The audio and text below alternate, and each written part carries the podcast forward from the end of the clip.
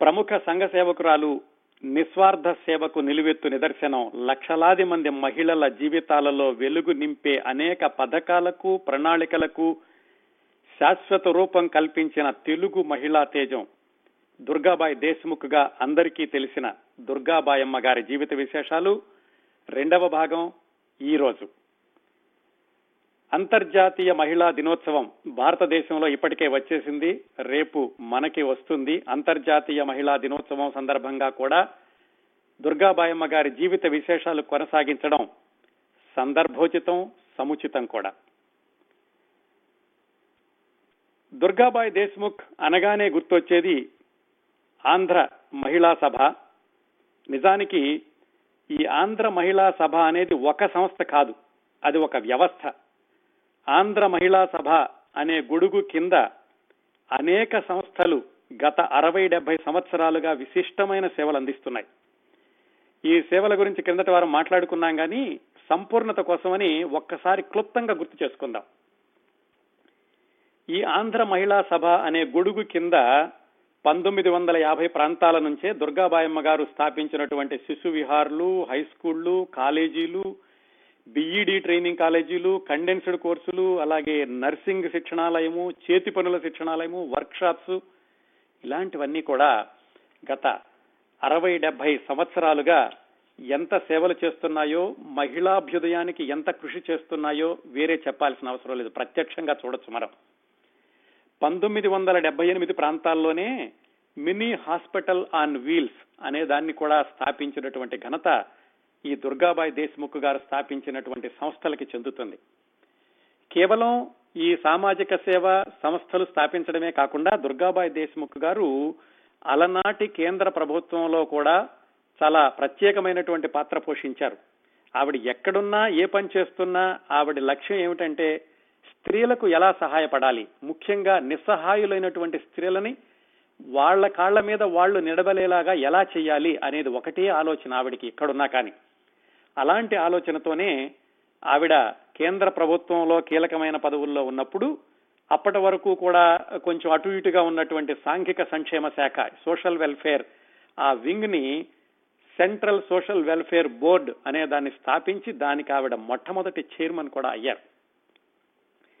ఆ central social welfare board కింద ఈ భారతదేశం అంతా కూడా ఈ వాలంటరీ ఆర్గనైజేషన్స్కి సహాయం చేసి ఈ స్త్రీలకి సహాయం చేసేటటువంటి సంస్థల్ని ఆ కోర్సుల్ని అలాంటి శిక్షణాలయాల్ని ఇలాంటివన్నిటిని స్థాపించడానికి కూడా దుర్గాబాయమ్మ గారు ఆ రోజుల్లోనే ఎంతో కృషి చేశారు. ఢిల్లీలో ఆంధ్ర ఎడ్యుకేషన్ బోర్డ్ ఆ దాన్ని స్థాపించి దాని కింద స్కూళ్ళు కాలేజీలు కూడా స్థాపించడానికి దుర్గాబాయమ్మ గారే పునాది వేశారు. ఇంకా చెప్పాలంటే హైదరాబాదు చుట్టుపక్కల సంగారెడ్డి మహబూబ్ నగర్ షాద్ నగర్ అలాంటి చోట్ల కూడా ఈ ఆంధ్ర మహిళా సభ ఆధ్వర్యంలో నడుస్తున్నటువంటి హై స్కూళ్ళు ఇలాగే నర్సింగ్ కాలేజీలు ఇలాంటివి మొదలు పెట్టారు అప్పట్లో. బహుశా ఇప్పుడు కూడా కొనసాగుతున్నాయి అనుకుంటాను. ఇంకా చెప్పాలంటే దుర్గాబాయమ్మ గారు భారతదేశ రాజ్యాంగాన్ని నిర్మాణానికి అవసరమైనటువంటి ఆ సూచనలు అవి చేసేటటువంటి కమిటీలో ఆవిడ కూడా ఒక ప్రముఖమైనటువంటి పాత్ర వహించి సభ్యురాలుగా కొనసాగారు. దుర్గాబాయమ్మ గారు పెట్టినటువంటి ఈ సంస్థలన్నిటి గురించి ఏం చెప్తారంటే దుర్గాబాయమ్మ గారు ప్రవేశ స్థాపించినటువంటి ఆ సంస్థలోని హాస్పిటల్లో ఎవరైనా ఒక పాప ప్రసవిస్తే కనుక అంటే పాప జన్మిస్తే ఆమె జీవితం స్థిరపడడానికి అవసరమైనట్టు అవసర స్థిరపడేంత వరకు కూడా అవసరమైనటువంటి కోర్సులన్నీ ఈ దుర్గాబాయమ్మ గారి సంస్థల్లోనే ఉన్నాయి. ఎలాగంటే ఆంధ్ర మహిళా సభ నర్సింగ్ హోమ్లో పాప పుట్టింది అనుకుందాం ఆమె అక్కడే శిశు విహార్లో చదవచ్చు. ఆ తర్వాత హై స్కూల్లో చదవచ్చు. అక్కడే కాలేజీలో చదవచ్చు. అక్కడే బీఈడీ చదువుకోవచ్చు లేదంటే బీఈడీ చదివి టీచర్ కావచ్చు లేదంటే నర్సుగానో లేకపోతే అక్కడ ప్రెస్ లోనో ఈ వొకేషనల్ కోర్సు చదివి అలా కూడా జీవనోపాధి సంపాదించుకోవచ్చు. అంటే ఒక మహిళ జీవితం పుట్టుక దగ్గర నుంచి స్థిరపడడం వరకు కావాల్సినవన్నీ కూడా దుర్గాబాయమ్మ గారు స్థాపించారు. ఎప్పుడు ఇవన్నీ అరవై డెబ్బై సంవత్సరాల క్రిందట. ఇంత ముందు చూపుతో ఈ సంస్థలన్నిటికీ బలమైన పునాదుల మీద నిర్మించింది ఒక్క మహిళ ఒకే ఒక్క మహిళ ఆవిడకి సహాయం చేసింది వాళ్ళ అమ్మగారు దుర్గాబాయమ్మ గారు వాళ్ళ అమ్మగారు కృష్ణవేణమ్మ గారు. నిస్వార్థమైన సంఘ సేవ ఆవిడ వేసినటువంటి బలమైన పునాది. మహిళా లోకాన్ని స్వావలంబన దిశగా నడిపించాలనే దృఢ సంకల్పం వీటన్నిటికీ తోడైంది పట్టుదల తెగువ చొరవ ఇవన్నీ కూడా దుర్గాబాయమ్మ గారి జీవితం నుంచి అన్ని తరాల వారు నేర్చుకోదగినటువంటి వ్యక్తిత్వ లక్షణాలు.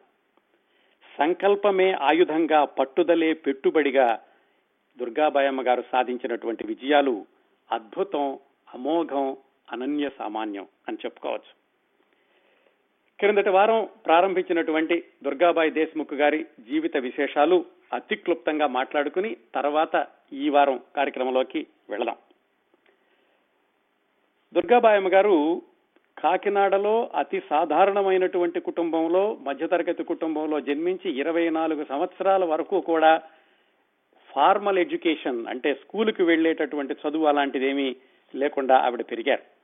పంతొమ్మిది వందల తొమ్మిదిలో ఆవిడ జన్మించారు. ఐదో తరగతితోటే చదువు మానేసేసి అప్పట్లో ఉన్నటువంటి పరిస్థితులను అనుసరించి హిందీ నేర్చుకోవడం ప్రారంభించి నేర్చుకునే రోజుల్లోనే పిల్లలకి నేర్పుతూ ఒక పాఠశాల కూడా స్థాపించారు. బాలికా హిందీ పాఠశాల అనే సంస్థ అనే స్కూల్ని పన్నెండు సంవత్సరాల వయసులో స్థాపించారంటే పద్నాలుగు సంవత్సరాల కల్లా ఆవిడ ఆ స్కూల్కి ప్రిన్సిపాల్ అయ్యారు. అలా ఆవిడ పన్నెండు పదమూడు సంవత్సరాల వయసు నుంచే సొంతంగా ఇలా ఏదైనా సరే స్త్రీలకి సహాయం చేయడం వాళ్ళకి నేర్పడం ఇలాంటివి ప్రారంభించి ఆ కాకినాడలో ఈ నేషనల్ కాంగ్రెస్ యొక్క సభలు అలాంటివి జరిగేటటువంటి సందర్భాల్లో పదమూడు పద్నాలుగు సంవత్సరాల వయసుకే మహాత్మా గాంధీ గారితోటి జవహర్లాల్ నెహ్రూ గారితో కూడా పరిచయం ఏర్పడింది. అంత చిన్న వయసులో జరిగినటువంటి పరిచయమే భవిష్యత్తులో దుర్గాబాయమ్మ గారి రాజకీయ జీవితంలో అత్యంత విలువైన ప్రముఖ పాత్ర పోషిస్తాయి అని అంత చిన్నతనంలో ఆవిడకి తెలియదు ఆ ఆవిడ వివాహం అయ్యి కూడా అవివాహితగా ఉన్నారు. ఇది కూడా ఆవిడ ఆత్మకథలో రాసుకున్నారు. ఎనిమిది సంవత్సరాల వయసులో జరిగినటువంటి బాల్య వివాహాన్ని పదిహేను సంవత్సరాల వయసులో వాళ్ళ నాన్నగారి దగ్గరికి వెళ్ళి నేను ఈ వివాహ బంధం కొనసాగించలేను అని చెప్పి తర్వాత భర్త కూడా చెప్పి ఆవిడ అవివాహితగానే చాలా రోజులు కొనసాగారు. ఇలా ఆవిడ పంతొమ్మిది వందల ఇరవై రెండు ఇరవై మూడు ప్రాంతాల్లో అంటే ఆవిడకి పద్నాలుగు పదమూడు సంవత్సరాల వయసు వయసు సమయంలో ఈ బాలికా హిందీ పాఠశాలను ప్రారంభించు దాన్ని కొనసాగిస్తూ రాజకీయ కార్యకలాపాల్లో ఉంటూ ఉండగా పంతొమ్మిది వందల ఇరవై తొమ్మిదిలో అంటే దుర్గాబాయమ్మ గారికి ఇరవై సంవత్సరాల వయసు ఉండగా వాళ్ళ నాన్నగారు మరణించారు. ఆయన కూడా ఆయనకి ముప్పై ఆరు సంవత్సరాల వయసులో అతి చిన్న వయసులోనే మరణించారు. మరణించేటప్పుడు భార్యకి చెప్పారట నేను అన్ని మంచి పనులే చేశాను కానీ అమ్మాయికి విషయంలో మాత్రం సరైన నిర్ణయం తీసుకోలేకపోయాను. తనకి ఎప్పుడైనా సరే వివాహం చేసుకుంటానంటే నచ్చిన వాడితో వివాహం చెయ్యని భార్యకి చెప్పి ఆయన తన యొక్క ముప్పై ఆరు సంవత్సరాల వయసులో పంతొమ్మిది వందల ఇరవై తొమ్మిదిలో కన్ను మూశారు. ఆయన మరణించినప్పుడు ఒక సంఘటన జరిగింది. ఆ రోజుల్లో ఏమిటంటే అంటే ఇదంతా పంతొమ్మిది వందల ఇరవై తొమ్మిది దాదాపుగా తొంభై సంవత్సరాల క్రిందట. ఆ రోజుల్లో భర్త మరణించే భార్యకి జుట్టు తీసేసి బోడిగుండు చేసి ఆవిడని కూడా ఆ తెల్ల బట్టలు కట్టి ఇంట్లో నుంచి బయటకు రాకూడదని ఇలాంటి ఆంక్షలన్నీ కూడా కొనసాగుతున్న రోజుల్లో దానికి వ్యతిరేకంగా సాంఘిక ఈ విప్లవాలు కూడా కొనసాగుతూ ఉన్నాయి. కానీ ఈ ఆచారాలు కూడా కొనసాగుతున్నాయి. ఆ రోజుల్లో దుర్గాబాయమ్మ గారు వాళ్ళ నాన్నగారు మరణించాక వచ్చినటువంటి బంధువులందరూ కూడా వాళ్ళ అమ్మగారికి ఇలాగా చెయ్యాలి జుట్టు తీసేసేయాలి తెల్ల బట్టలు కట్టుకోవాలి ఇలా అంటుంటే ఆవిడ ధైర్యంగా ఎదురు నిలిచారు. ఇలాంటివన్నీ చేయడానికి వీల్లేదు మా అమ్మ మామూలుగానే ఉంటుంది అన్నప్పుడు ఆ వచ్చిన బంధువులందరూ కూడా లేదు మేము వెళ్ళిపోతాం ఇలాగైతే కనుక మిమ్మల్ని బహిష్కరిస్తాము ఈ ఈ సెరమనీస్ వీటికి కూడా మేము ఉండం వెళ్ళిపోతామంటే కావాలంటే మీరు వెళ్ళిపోండి వెళ్ళిపోయినా సరే నాకేం అభ్యంతరం లేదు. మా అమ్మ మాత్రం అలాంటి పనులు చెయ్యదు అని ఎదురొడ్డి నిలిచింది ఆ వయసులో ఆ రోజుల్లోనే దుర్గాబాయమ్మ గారు అందుకే చెప్పుకున్నాం చిన్నప్పటి నుంచి కూడా ఆవిడకు ఉన్నటువంటి బలమైన ఆయుధం ఆవిడ ధైర్యం పట్టుదల. అది అంత చిన్న వయసు నుంచే కనపడడం ప్రారంభించింది.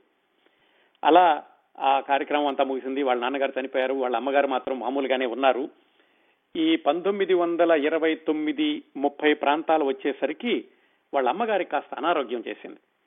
అనారోగ్యం చేసినప్పుడు ఆ రోజుల్లో మరి పెద్ద ఆసుపత్రి అంటే మద్రాసు వెళ్ళాలి. అది ఉమ్మడి మద్రాసు రాష్ట్రం కదా ఆంధ్ర మద్రాసు కలిసి ఉండేది ఆ రోజుల్లో మద్రాసు వెళ్ళాలి అమ్మగారిని తీసుకెళ్ళాలి అంటే మరి మద్రాసులో ఎక్కడ ఉండాలి ఎలా చేయాలి దానికోసమని మరి ధైర్యమే ఆవిడ ఆయుధం కదా.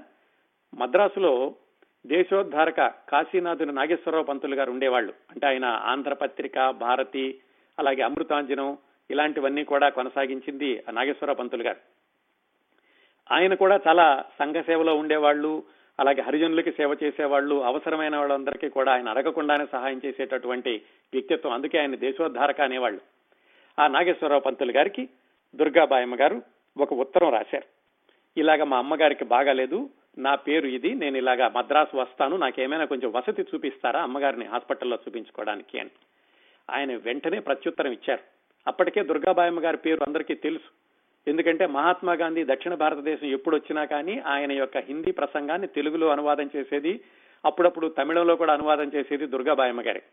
అందుకని ఆవిడ పేరు అందరికీ తెలుసు కాబట్టి ఇక నాగేశ్వరరావు పంతులు గారు కూడా సరే అమ్మారా మా ఇంటి వెనకాల ఒక అవుట్ హౌస్ ఉంది ఆ అవుట్ హౌస్లో ఉండి నువ్వు మీ అమ్మగారిని హాస్పిటల్లో చూపించవచ్చు అని ఆయన వెంటనే ఉత్తరం రాశారు. ఆ విధంగా పంతొమ్మిది వందల ఇరవై తొమ్మిది ముప్పై ప్రాంతాల్లో దుర్గాబాయమ్మ గారు వాళ్ళ అమ్మ కృష్ణవేణమ్మ గారిని అనారోగ్యం నిమిత్తం మద్రాసు తీసుకెళ్ళి నాగేశ్వరరావు పంతులు గారి ఇంట్లో ఉండి వాళ్ళ అమ్మగారిని ఆసుపత్రిలో చూపించారు. ఆవిడ కొంచెం ఆరోగ్యం స్వస్థత చేకూరింది. ఇంకా కాకినాడ వెళ్ళిపోదామని వాళ్ళ అమ్మగారు అనుకుంటూ ఉండగా ఇంకొక పరిణామం సంభవించింది రాజకీయాల్లో. అదేమిటంటే ఆ పంతొమ్మిది వందల ముప్పై ప్రాంతాల్లోనే ఏప్రిల్లో అనుకుంటాను పంతొమ్మిది వందల ముప్పై ఏప్రిల్లో మహాత్మా గాంధీ గారు ఉప్పు సత్యాగ్రహం ప్రారంభించారు. దేశవ్యాప్తంగా ఉప్పు సత్యాగ్రహం కోసం ఆయన పిలుపునిచ్చారు. అంటే ఆ సముద్రం దగ్గర ఉన్నటువంటి వాళ్ళందరూ కూడా అక్కడికి వెళ్ళి ఉప్పు తయారు చేయాలి. బ్రిటిష్ వాళ్ళు ఉప్పు మీద పన్ను వేస్తున్నారు. దానికి నిరసనగా ఇది చేయాలి అని సత్యాగ్రహానికి పిలిపించారు. అయితే ఆయన ఒక మాట ఏం చెప్పారంటే ఇందులో ఆడవాళ్ళు పాల్గొనవద్దు. ఎందుకంటే ఆడవాళ్ళకి ఈ అంత బలం ఉండదు అంత శక్తి ఉండదు అని ఆయన అన్నారు. అప్పుడు దుర్గాబాయమ్మ గారు మద్రాసులో ఉన్నారు కదా వాళ్ళ అమ్మగారిని సరే అమ్మ నువ్వు కాకినాడ వెళ్ళు. నేను ఇంకా ఇక్కడ నాకు పని ఉంది ఈ రాజకీయాల్లో కొంత చురుగ్గా పాల్గొనాలని చెప్పి వాళ్ళ అమ్మగారిని కాకినాడ పంపించేసి ఆవిడ మాత్రం మద్రాసులోనే ఉండి నాగేశ్వరరావు పంతులు గారి ద్వారా మహాత్మా గాంధీ గారికి ఒక ఉత్తరం రాసి మీరు ఆడవాళ్ళు పాల్గొనవద్దని ఎందుకు అంటున్నారు? ఆడవాళ్ళు పాల్గొనగలము పాల్గొని చూపిస్తాము. మాకు కూడా ఈ ఉప్పు సత్యాగ్రహంలో పాల్గొనేటటువంటి అవకాశం ఇవ్వండి అని ఉత్తరం రాసి ఆయన దగ్గర నుంచి అనుమతి తెచ్చుకుని అప్పుడు మద్రాసులో ఈ ఉప్పు సత్యాగ్రహం కార్యక్రమాన్ని ముందుకు తీసుకెళ్దాం అనుకున్నటువంటి రాజకీయ నాయకులతో సంప్రదించారు. ఈ టంగుటూరు ప్రకాశం పంతులు గారు సి. రాజగోపాలాచారి ఇలాంటి వాళ్ళందరూ.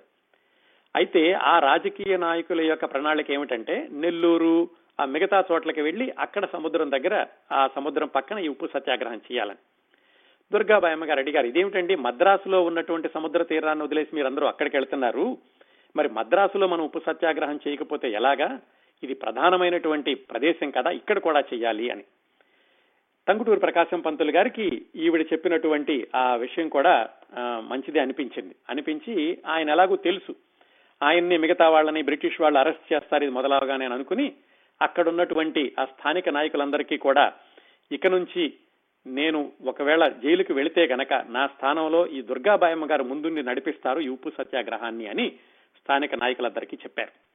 ఆ విధంగా దుర్గాబాయమ్మ గారు ముందు ఉండి మద్రాసులో ఉప్పు సత్యాగ్రహం యొక్క కార్యక్రమాన్ని ఆవిడ నడిపించారు. ఎలా నడిపించారు? ఈ సత్యాగ్రహ శిబిరాలు ఏర్పరచడం బ్రిటిష్ వాళ్ళకి దొరకకుండా సముద్రం దగ్గరికి వెళ్ళి ఆ ఉప్పును తయారు చేయడం మళ్ళా వాళ్ళ కంట పడకుండా వెనక రావడం ఇలాగా ఒక ఐదారు వారాలు ఆవిడ చాలా మందిని సమీకరించి ఉప్పు సత్యాగ్రహాన్ని చాలా తీవ్రమైనటువంటి దశకు తీసుకెళ్ళారు. బ్రిటిష్ వాళ్ళు ఎప్పుడు కనిపిస్తుందా ఈవిడ ఈవిని అరెస్ట్ చేద్దామని ఎక్కడ అవకాశం దొరుకుతుందని వాళ్ళు వేచి చూస్తున్నారు. కేవలం మద్రాసులోనే కాకుండా చుట్టుపక్కల ఉన్న ప్రదేశాలకు కూడా వెళ్ళి అక్కడ ఉన్నటువంటి మహిళలను కూడా చైతన్యవంతం చేసి దుర్గాబాయమ్మ గారు ఈ ఉప్పు సత్యాగ్రహ కార్యక్రమాన్ని మరింతగా ముందుకు తీసుకెళ్ళారు. ఇంత చేసి ఆవిడ వయసు ఎంతండి? ఇరవై ఒక్క సంవత్సరాలు. ఇరవై ఒక్క సంవత్సరాల వయసులోనే ఆవిడ అంత ధైర్యంగా అంతమందిని సమీకరించి ఈ ఉప్పు సత్యాగ్రహం మొదలు పెట్టాక ఒక ఆరేడు వారాలు అయ్యాక బ్రిటిష్ వాళ్ళకి ఈవిడ్ని అరెస్ట్ చేసేటటువంటి అవకాశం దొరికింది. అరెస్ట్ చేసి ఆవిడ్ని రాయవెల్లూరు జైల్లో పెట్టారు. జైల్లో పెట్టగానే మరి ఆవిడ ఆవిడకు ఉన్నటువంటి రాజకీయ చైతన్యంతో మామూలుగా ఉండలేరు కదా? ఆ జైల్లో ఉన్నటువంటి రాజకీయ మహిళా రాజకీయ ఖైదీల యొక్క పరిస్థితులన్నింటినీ పరిశీలించారు.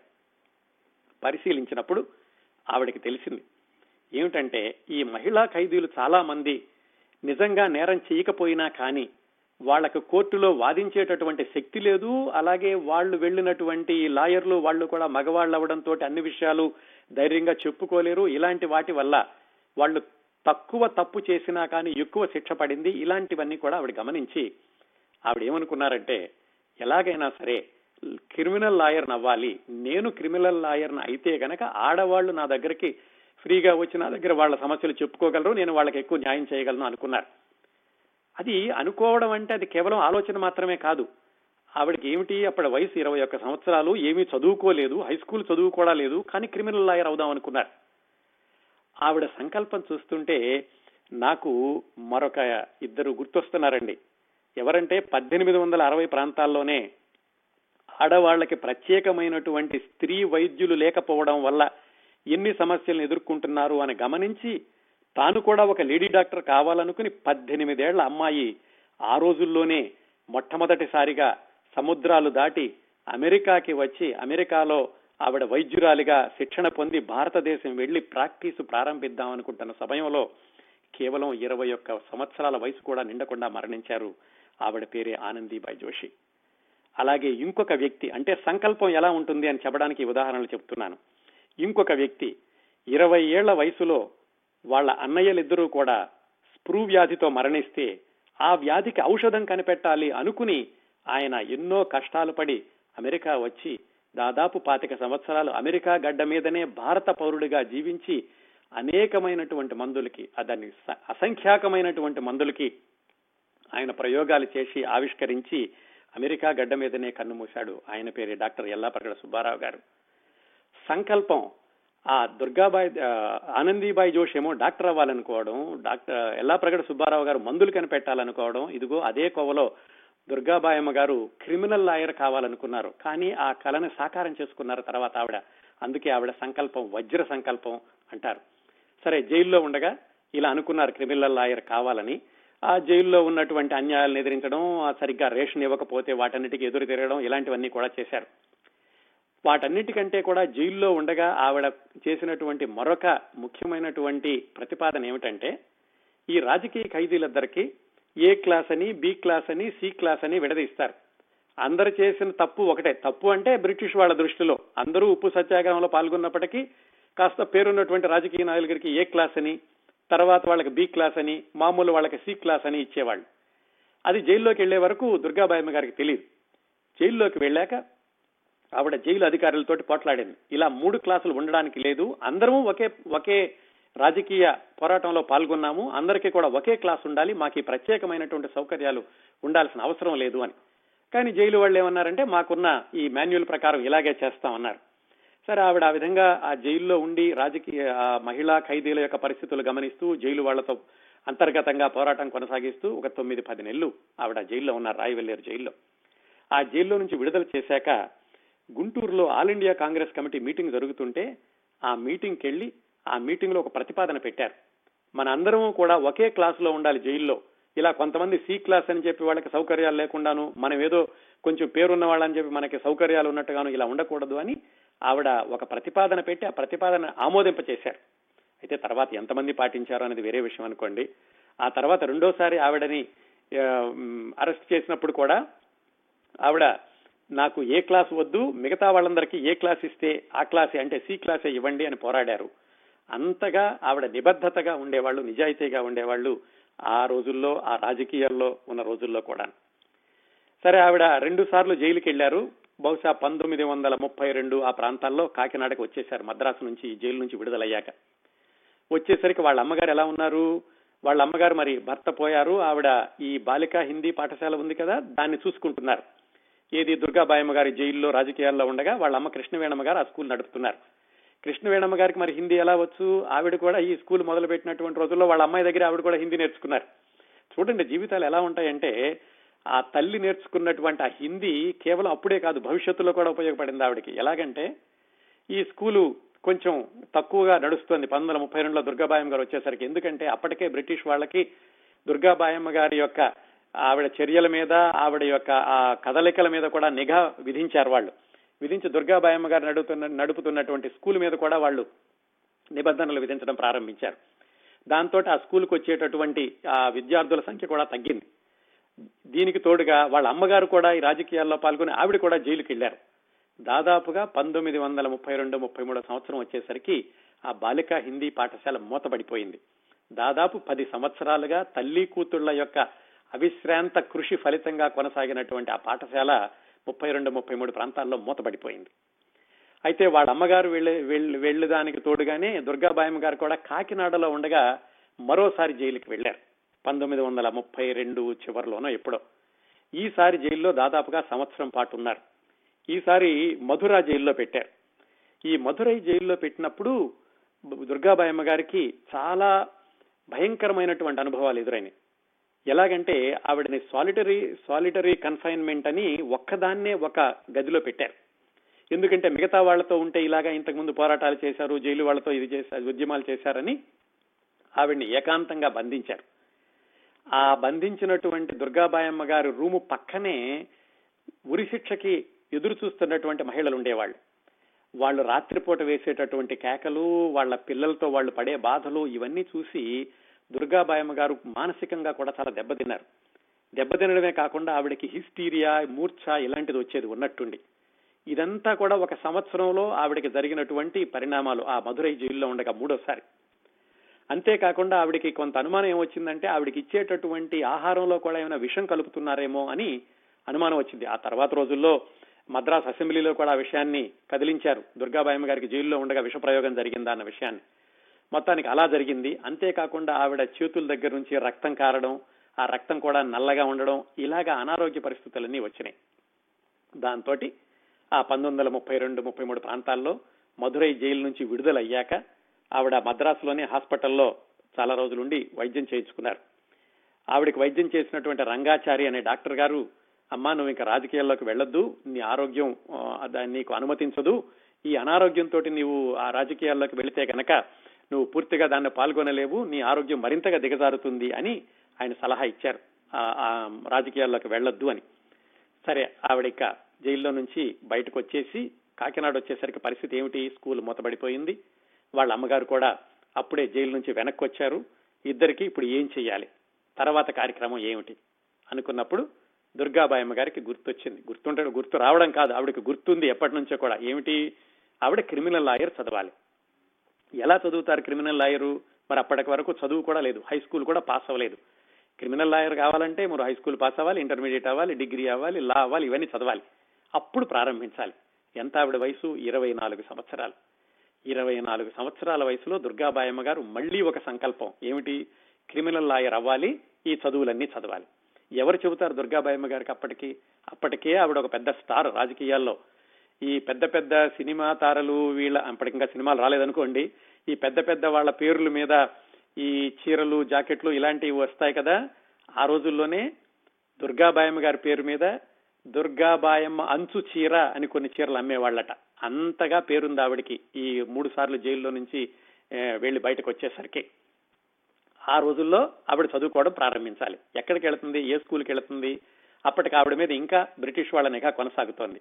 అలాంటి రోజుల్లో ఆవిడకి సహాయం చేయడానికి ఒక వ్యక్తి ముందుకొచ్చారు. ఆయన కూడా విప్లవాత్మకమైనటువంటి ఉద్యమాలు చేసిన వ్యక్తి. ఆయన పేరు గోపరాజు రామచంద్రరావు గారు. గోరా అనేటువంటి పేరుతోటి ఆ తర్వాత విజయవాడలో నాస్తిక కేంద్రాన్ని ప్రారంభించి కొనసాగించారు. ఇప్పుడు కూడా కొనసాగుతోంది అది. ఆ గోపరాజు రామచంద్రరావు గారు కాకినాడలో బాటనీ లెక్చరర్గా పనిచేస్తూ ఉండేవాళ్ళు. ఆయన అప్పటికే ఈ హరిజన వాడలకి అక్కడికి వెళ్ళి వాళ్ళకి సేవ చేయడం ఇలాంటి వాటితోటి ఆయన కూడా కొన్ని రోజులు సంఘ బహిష్కారానికి గురయ్యారు. మరి దుర్గాబాయమ్మ గారికి చదువు చెప్పాలి అంటే ధైర్యం ఉన్న వాళ్ళు కావాలి. బ్రిటిష్ వాళ్ళని ఎదిరించి బ్రిటిష్ వాళ్ళ దృష్టిలో పడినా పర్వాలేదు అనుకుని దుర్గాబాయమ్మ గారికి చదువు చెప్పేవాళ్ళు కావాలి. దానికి ఈ గోరా గారు ముందుకొచ్చారు. వచ్చి నేను చెప్తానమ్మా నీకు ముందు ఏం కావాలి? ఇంగ్లీష్ కావాలి. దుర్గాబాయమ్మ గారికి అప్పటి వరకు కూడా హిందీ మాత్రమే చదువుకున్నారు స్కూల్కి వెళ్ళలేదు కాబట్టి ముందుగా ఇంగ్లీషుతో ప్రారంభించి మిగతా సబ్జెక్టులన్నీ కూడా చెప్పడానికని ఆయన దుర్గాబాయమ్మ గారి ఇంటికి వెళ్ళి కాలేజీ అయిపోయాక ఆయన కాలేజీ అయిపోయాక పాఠాలు చెప్పేవాళ్ళు. మరి అప్పటికే ఆవిడ చాలా రాజకీయాల్లో పేరు తెచ్చుకున్నటువంటి మహిళ అనుకున్నాం కదా. ఈయన దుర్గాబాయమ్మ గారి ఇంటికి వెళ్ళి పాఠాలు చెబుతుంటే ఆయన మీద కూడా బ్రిటిష్ వాళ్ళ నిఘా. నిఘా ఉండడమే కాకుండా కాలేజీ యాజమాన్యం మీద ఒత్తిడి తీసుకొచ్చారు. ఈయన కాలేజీలో పనిచేయడానికి వీల్లేదు ఈయన ఉద్యోగం తీసేసేయండి అని. దాంతో అప్పటికే ఆయన మీద సంఘ బహిష్కారం ఇలా బయటకు వెళ్ళి అందరికీ సేవ చేస్తున్నారు అస్పృశ్యత నివారణ వీటన్నిటిలో ఉన్నారని చెప్పి ఎలాగైతే ఆయన కాలేజీ నుంచి ఉద్యోగం తీసేశారు. దాంతో గోరా గారు ఆయన ఒక ప్రత్యేకంగా ఒక ట్యూటోరియల్ కాలేజీ పెట్టారు. అప్పుడు దుర్గాబాయమ్మ గారు ఆ ట్యూటోరియల్ కాలేజీకి వెళ్ళి అక్కడ చదువుకోవడం ప్రారంభించారు. ఇదంతా ఎన్ని రోజులు? దాదాపుగా పది నెలలో పదకొండు నెలలో. చదువుకుని పంతొమ్మిది వందల ముప్పై మూడులో ప్రారంభించింది.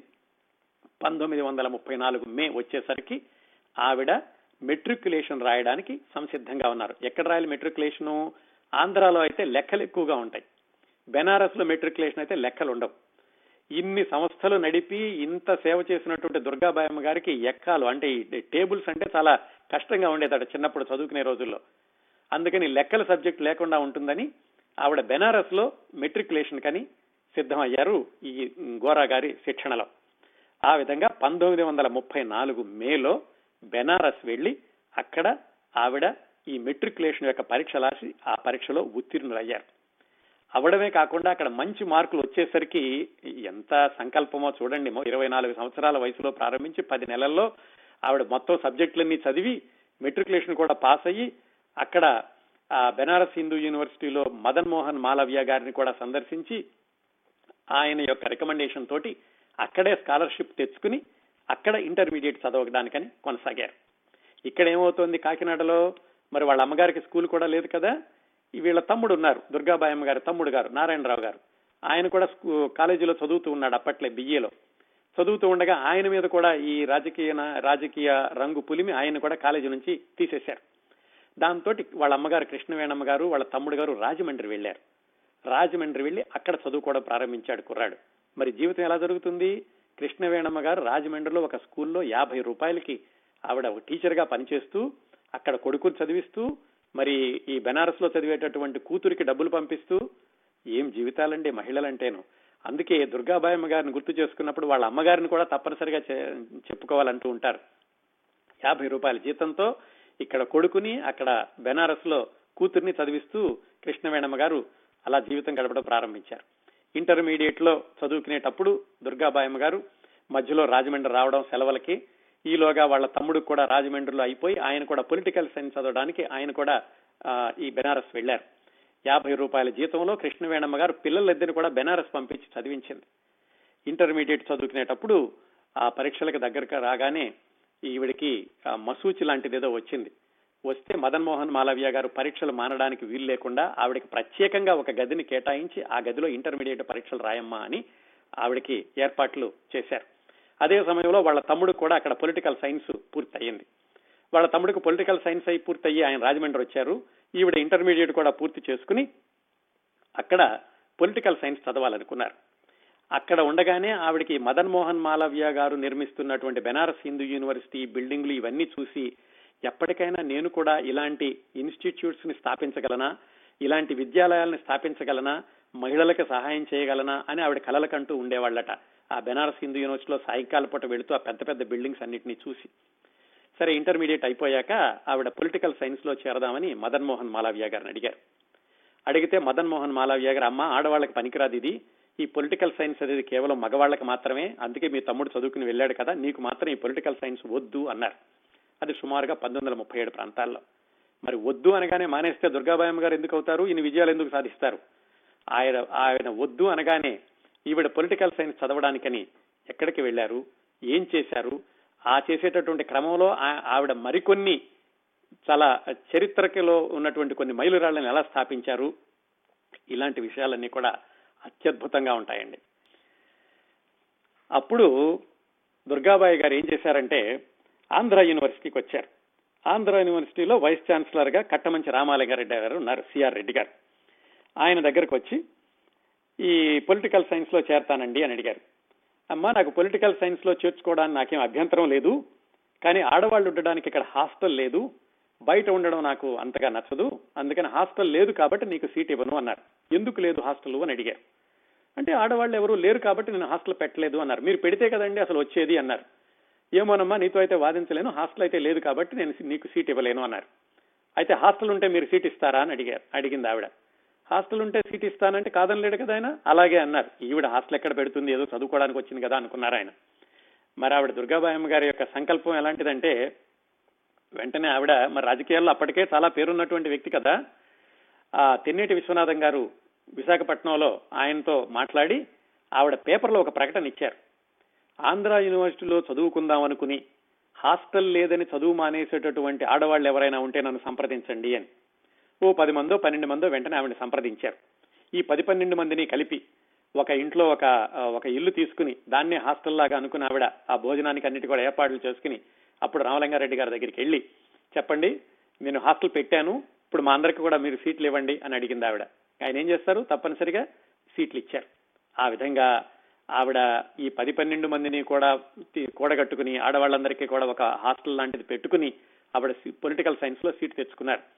ఆ తర్వాత కొన్ని రోజులకి వాళ్ళు కూడా ఏమన్నారంటే ఎందుకమ్మా మీరందరూ ఆ ఇంట్లో ఉండడం? మేమే హాస్టల్ ప్రారంభిస్తాం మీరే రండి అని చెప్పి ఆంధ్ర యూనివర్సిటీలో లేడీస్ హాస్టల్ మొదలైంది. ఒక విధంగా చెప్పుకోవాలంటే ఆంధ్ర యూనివర్సిటీలో లేడీస్ హాస్టల్ ప్రారంభించడానికి కూడా దుర్గాబాయి దేశ్ముఖ్ గారు చేసినటువంటి ప్రయత్నాలే పునాది అని చెప్పడంలో ఏమాత్రం సందేహం లేదు. అది ఆవిడ ఆత్మకథలో రాసుకోలేదు కానీ ఆ తర్వాత చాలా వ్యాసాల్లో కూడా రాశారు. దుర్గాబాయి దేశ్ముఖ్ గారు ముందు చూపుతో చేసినటువంటి ఈ సాహసమే ఆ తర్వాత ఆంధ్ర యూనివర్సిటీలో లేడీస్ హాస్టల్ ప్రారంభించడానికి పునాది వేసింది అని. అక్కడ ఆవిడ పంతొమ్మిది వందల ముప్పై ఏడు ప్రాంతాల్లో ఆ విధంగా ఆంధ్ర యూనివర్సిటీలో పొలిటికల్ సైన్స్లో చేరారు. మరి ఎక్కడున్నా కానీ ఆవిడ రాజకీయాలకి దూరంగా లేరు. అంటే మధ్య మధ్యలో ఆవిడని రాజకీయాలు ఈ సమావేశాలకి వెళుతున్నారు వస్తున్నారు. పంతొమ్మిది వందల ముప్పై ఐదు ముప్పై ఆరు ప్రాంతాల్లో ఆవిడ మద్రాస్ అసెంబ్లీలో కూడా ఉండమన్నారట. కాకపోతే ఆవిడ ఏంటంటే నేను ఈ పొలిటికల్ సైన్స్ ఈ పూర్తి చేసి లాయర్ అవ్వాలి అనే వరకు కూడా రాజకీయాలకు అంటీ ముట్టనట్లుగా ఉంటాను అనుకుని ఆవిడ రాజకీయాలతో పూర్తిగా దూరంగా లేరు కానీ ఎక్కువ సమయాన్ని ఆవిడ చదువుకు మీద మాత్రమే కేంద్రీకరించారు. సరే ఈవిడ ఇక్కడ అలా ఉండగా రాజమండ్రిలో వాళ్ళ అమ్మగారు తమ్ముడు గారు వాళ్ళు ఎలా ఉన్నారు? వాళ్ళ తమ్ముడు అక్కడే బెనారస్ హిందూ యూనివర్సిటీలో పొలిటికల్ సైన్స్ పూర్తి చేసుకుని రాజమండ్రి వచ్చారు కదా వాళ్ళ అమ్మగారేమో యాభై రూపాయలు ఉద్యోగం చేస్తున్నారు.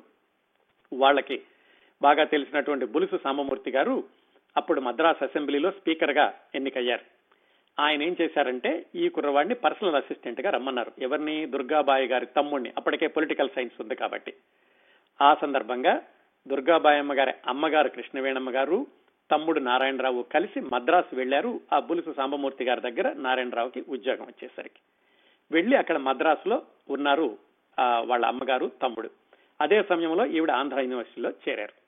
ఆంధ్ర యూనివర్సిటీలో చేరడం ఈ హాస్టల్లో ఉండడం ఈ పొలిటికల్ సైన్స్ కొనసాగిస్తున్న రోజుల్లో ఈవిడ సెలవులకి మద్రాసు వెళ్ళేవాళ్ళు. ఇంకా కాకినాడ రాజమండ్రి అయిపోయింది. మద్రాసే కదా వాళ్ళ అమ్మగారు తమ్ముడు గారు ఉన్నది అక్కడికి వెళ్ళారు.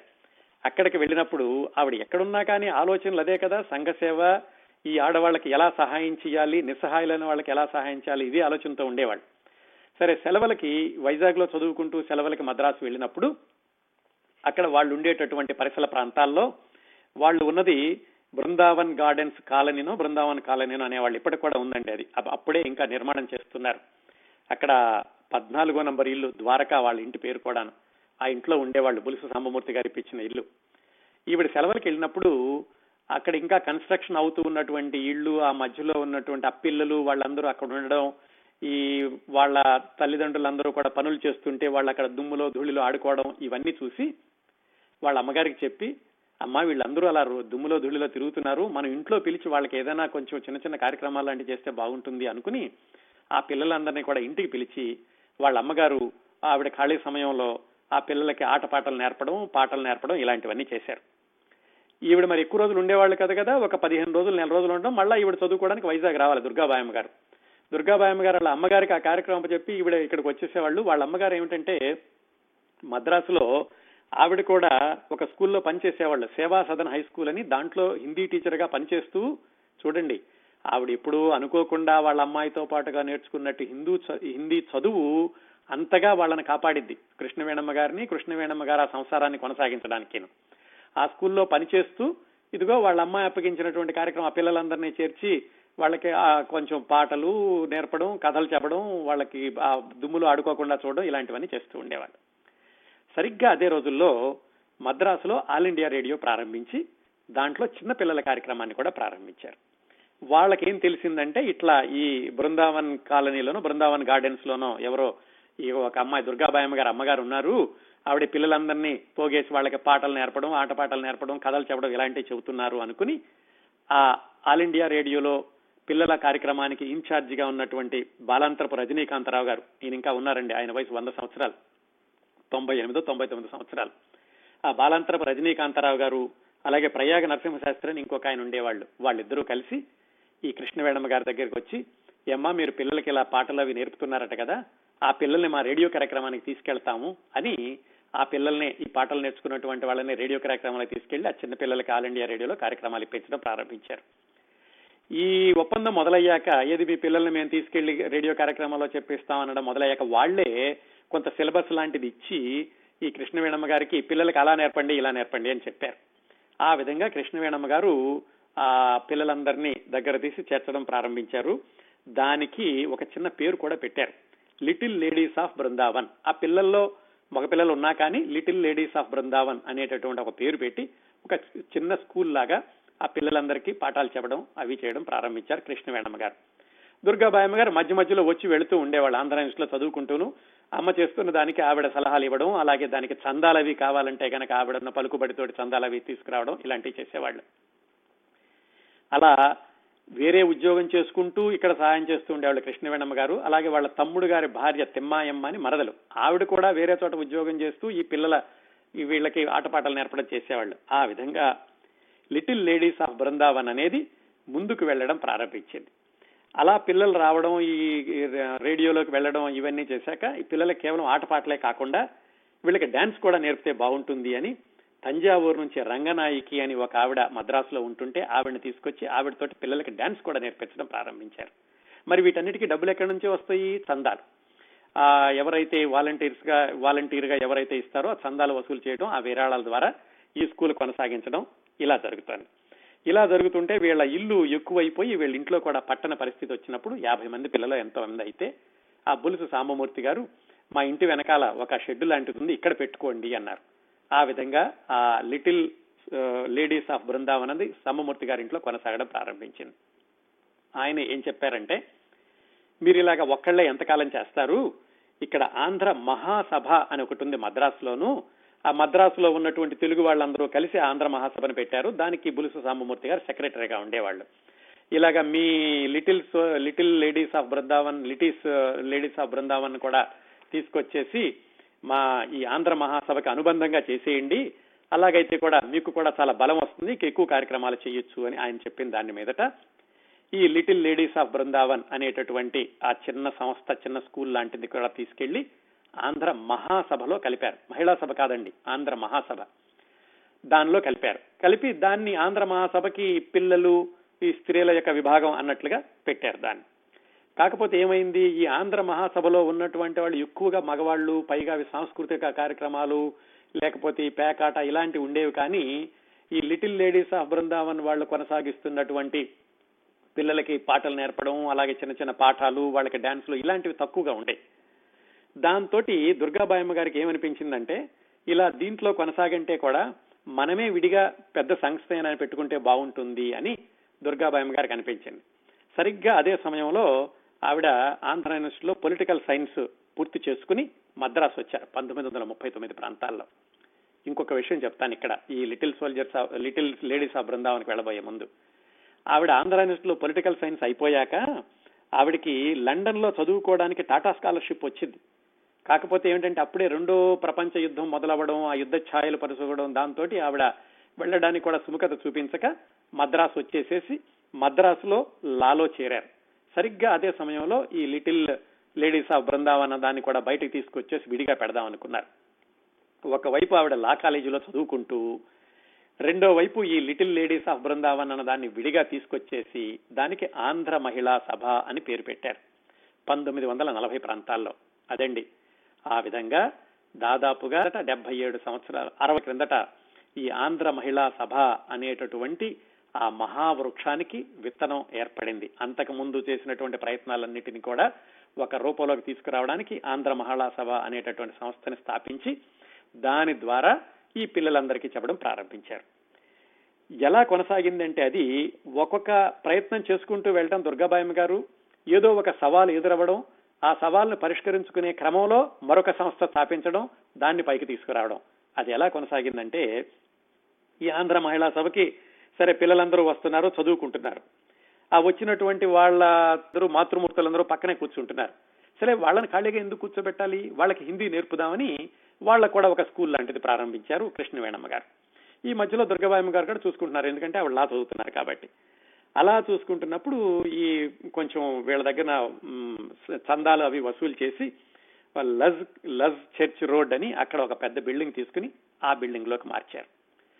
ఎవరెవరు ఉన్నారు దాదాపుగా వంద మంది పిల్లలు ఉన్నారు ఒక యాభై మంది వాళ్ళతో వచ్చినటువంటి తల్లులు ఉన్నారు ఇలా చేస్తున్నారు వీళ్ళు నేర్పుతున్నారు అని తెలిసి చుట్టుపక్కల వాళ్ళ నుంచి కూడా తల్లులు రావడం ప్రారంభించారు. మరి వీళ్ళందరూ ఉంటే వీళ్ళందరికీ మరి ఉండడానికి ఎక్కడ కావాలి? వసతి కావాలి? అందుకని హాస్టల్ ప్రారంభించారు. సరే ఇదంతా ప్రారంభించారు చందాలు వస్తున్నాయి. కానీ ఎంతకాలం చందాలతో సాగదీస్తారు? వీళ్ళకు కూడా స్వయం పోషకత్వం ఉండాలి కదా? అందుకని ఒక వర్క్ షాప్ పెట్టారు. చూడండి అసలు ఒక మనిషి సంకల్పం ఒక మనిషి ముందు చూపు ఇంతగా తీసుకెళ్తుంది అనడానికి చిన్నగా పిల్లలతో ప్రారంభించి అది ఆ పిల్లల దగ్గర నుంచి వాళ్ళ ఆ తల్లులకు కూడా నేర్పడం ప్రారంభించి అక్కడ నుంచి హాస్టల్ పెట్టి అక్కడ నుంచి వర్క్ షాప్ పెట్టి దీనికోసం బిల్డింగు ఆ బిల్డింగ్ లోనేమో ఈ దాతల దగ్గర నుంచి విరాళాలు వసూలు చేసి అంతగా తీసుకెళ్ళారండి. పైగా ఆవిడ మధ్యలో చదువుకుంటున్నారు ఆవిడ. లా చదువుతూ ఈ పనులన్నీ చేశారు. దుర్గాబాయమ్మ గారు వాళ్ళ అమ్మగారు కృష్ణవేణమ్మ గారు. ఇవన్నీ చేసి పంతొమ్మిది వందల నలభై రెండు ఆ ప్రాంతాల్లో దుర్గాబాయమ్మ గారికి లా అయిపోయి ఆవిడ క్రిమినల్ లాయర్గా రిజిస్టర్ చేయించుకున్నారు. క్రిమినల్ లాయర్గా రిజిస్టర్ చేయించుకుని ఈ ఆంధ్ర మహిళా సభ ఈ స్త్రీలని వాటిని ముందుకు తీసుకెళ్ళి వాళ్ళకి ట్రైనింగ్ ఇచ్చి ఏది కూడా అంత సులభంగా సాధ్యం కాదు. దానిలో కూడా ఎన్నో ఎదురు దెబ్బలు ఆటుపోట్లు ఎదుర్కొన్నారు. ఆ ఆటుపోట్లు ఎదుర్కొంటూ ఈ ఆంధ్ర మహిళా సభని ముందుకు తీసుకెళ్ళినటువంటి విధానం. ఆ తర్వాత ఆవిడ ఈ రాజ్యాంగ నిర్మాణ సమితిలో ఆవిడ సభ్యురాలైనటువంటి విధానం ఈ మిగతా విశేషాలన్నీ కూడా మనం వచ్చే వారం మాట్లాడుకోవాలి.